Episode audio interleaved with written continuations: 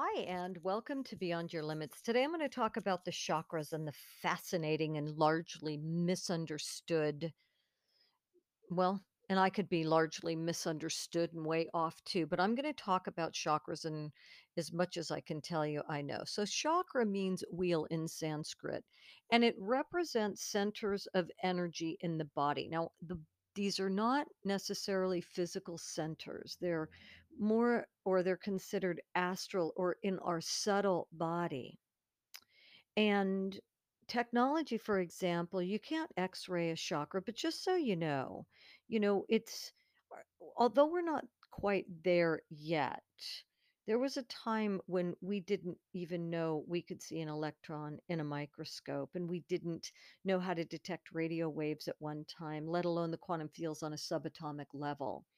So our capacity sometimes to understand phenomena are not fixed.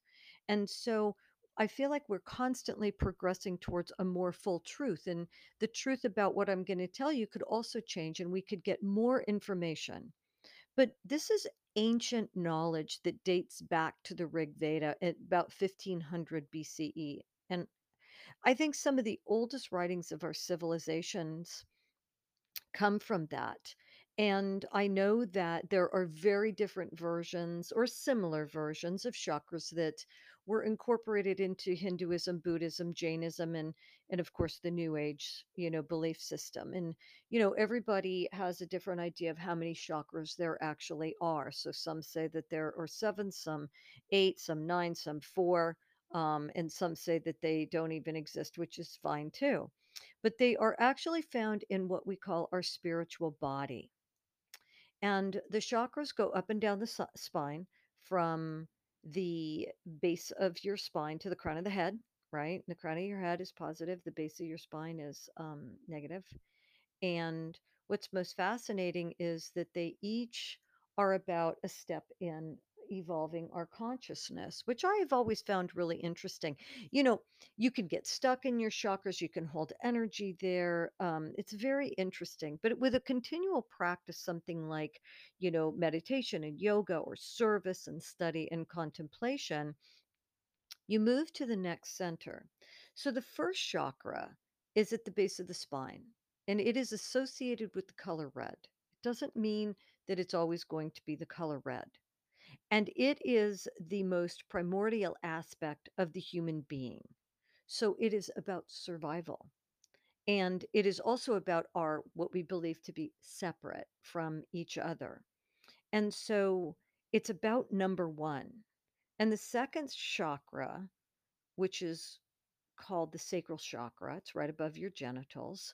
It's plain and simple, the sex chakra, or that's what they call it, is orange in color most of the time.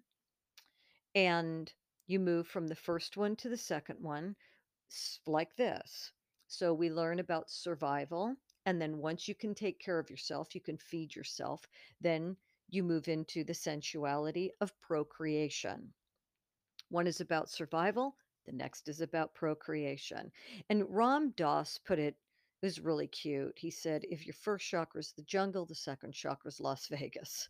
The third chakra is your solar plexus chakra. It is yellow in color, and it is right about the place where your, your stomach really is in your solar plexus. You know where that is. That's how we express ourselves. That's the health of our body. It's located near our digestive system, near food, but it also represents power and status. How you express yourself in society, what your place is in society. It is related to the ego, plain and simple. Some use prestige and they go from the third to the second to the first and back up, and they stay there. And it's about power grabbing. Its altar is the ego, and that's okay. You need that here. Then we take the leap from the solar plexus to the heart. So your first three, they say, are ruled by ego. And then there's this massive, huge, big leap to the fourth chakra.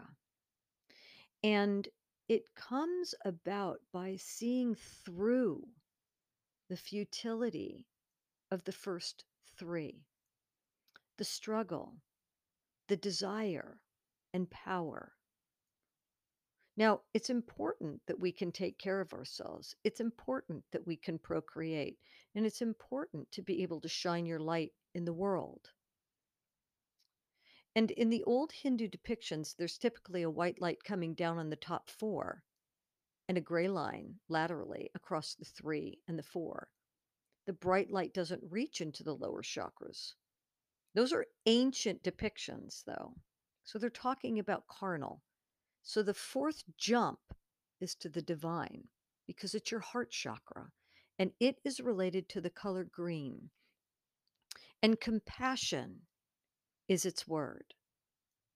So when you experience the unity of humanity and the feeling of joy in your heart that comes with being human, of all beings created together, it takes that separateness from the first three and it blurs the lines so that you realize that love is all pervading through all of humanity. And so the fourth chakra, for example, is Saint Thérèse of Lisieux, being of service to other people, because everyone is her family. She's the mystic. They are the faces of Christ. It's when we begin to see life, understanding of ourself, not us and them, but to us, to the true meaning of unity. And this is something that's extremely profound, because when you get there, all you can think about is shining your light. When you find that love inside your heart, you want to share it. And the fifth, sixth, and the seventh are so much brighter than this one. So the fifth chakra is the throat chakra, and it's, loca- it's located in the throat, and it is associated with the color blue, and it's about communication.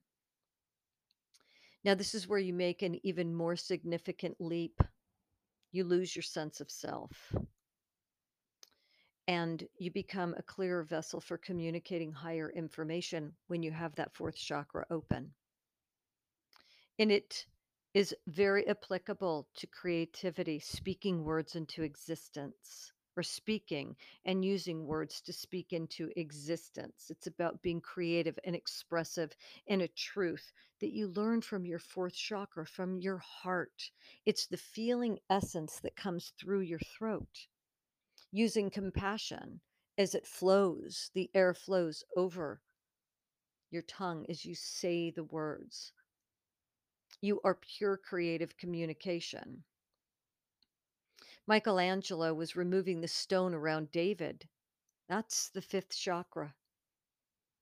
The sixth chakra is the third eye, and it's the chakra of divine sight, and it is associated with the color.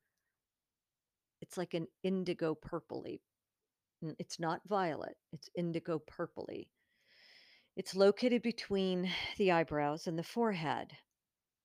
And this is where words become inadequate at explaining the oneness. When you go beyond form, it's about the formless. It's about not being able to use words anymore. And for those of us who have had experiences that are so profoundly spiritual, that we don't and can't find the right words. And even if we did, we wouldn't want to speak them. That's the third eye chakra. You go beyond karma and you find a heightened sense of peace because you now have the mind under control. So it's an all-knowing. The third eye is all that is. It's intuition, it's visualization, it's thoughts that come from someplace so divine. The seventh chakra is the Himalayas. It's the crown, the thousand-petaled lotus. And it hovers slightly above your head. And it opens like a thousand-petaled lotus to let the divine light go through all the way down the chakra system, with it they call it the Sushumna. And when your consciousness makes it up to the seventh, there's just pure awareness. There's no object, no subject. You can't conceptualize it. You don't want to con- conceptualize it. You realize you're not your body. You realize there's just an isness. And the chains that you break are the liberation and the cycles of birth and death. And you enter into a different feeling of joy. So the Sushumna is also called the, ch- the central channel, or it's called the divine road that goes up and down the spine. And this is the pathway that the energy travels. And with meditation and yoga practice and moving the energy of the channel, which is physically tangible, by the way, this is what Kundalini yoga focuses on. You, you use your deep meditative breathing, which they called pranayama. You don't have to use these words. And then they also use asanas, which are the postures. You move energy from the first chakra at the base of the spine to the seventh to the crown. And this is where it gets interesting, because many people will say, well, yeah, but there's about twelve more above your crown. Okay, great.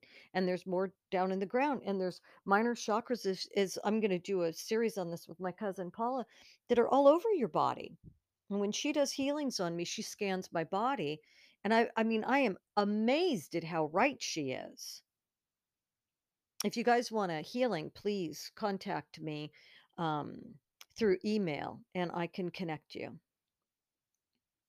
So this is where we get into what they call a Kundalini experience or an awakening. It's a very transformative power, and it's very powerful, and it leads you to heightened states of consciousness and bliss, but you got to be ready for it. And there's so many of, I mean, there's lecturers I know that have reached this. There's Theosophists, there's Swami Vivekananda. There's, you know, I could go on and on, but you have to be prepared. You have to have self-control, and you have to keep your mind at a point of concentration, and soon it'll get bigger and brighter, and you will see and experience yourself as pure energy, pure light. And the perceptions that you have every day about things that you worry about, you will not. You are connected to all. The worries fall away, and you just know. It's about being in all directions. It's about being everything and nothing all at once. You see, the chakras are not just pretty colors. They're step forward in our consciousness. And we can use this by concentrating and focusing as a ladder to a fuller understanding of reality. And the Christian mystics, they don't follow a chakra system, and they still attain that state of bliss. So you don't have to, but many times we get really lost. And so the ancients have left us roadmaps to help us look at our subtle bodies, our etheric bodies, and pay attention to places that may be stuck, where maybe the green heart chakra is actually sitting somewhere else in the body, and your second orange chakra might be sitting somewhere else in the body. And these might be a natural way that you work. You have to be able to get into your system and just pay attention to the energy. You don't have to use chakras. You don't have to use yoga, but you do have to get control of your mind. Because even if you're practicing just prayer, you're focusing on God. And that is the key word. You have to stay focused. So we do a scan of our own body, and we look at where we're stuck. And if we can't do it, you can use and find trusted healers like my cousin Paula Sinero, who I trust and who works weekly with the shamans, is constantly refining her gift. It works. You can do it yourself, but you have to be focused, and your intention must be to let the outer world drop away, and the things that are not important and the things that don't matter, that get us caught up in the trivialities, and become more mindful about love. My dog was weighing in. Anyway, thank you for listening. I hope you enjoyed this podcast. I hope I didn't confuse you more with chakras and the energy centers in our bodies that we can focus on and become aware of where we're holding energy, where we need to open energy up, or where we're blocked. Maybe we hold memories there. And if you focus and if you spin those chakras clockwise, you can begin to work with them and release energy. And you might want to spin them to the left really tightly and then unwind them so that it can release energy into the core of the earth. I'm going to start posting more meditations on my website that you'll be able to tap into and drop into to help you as you work through balancing your chakra systems. Thank you for listening, and please make the world a better place.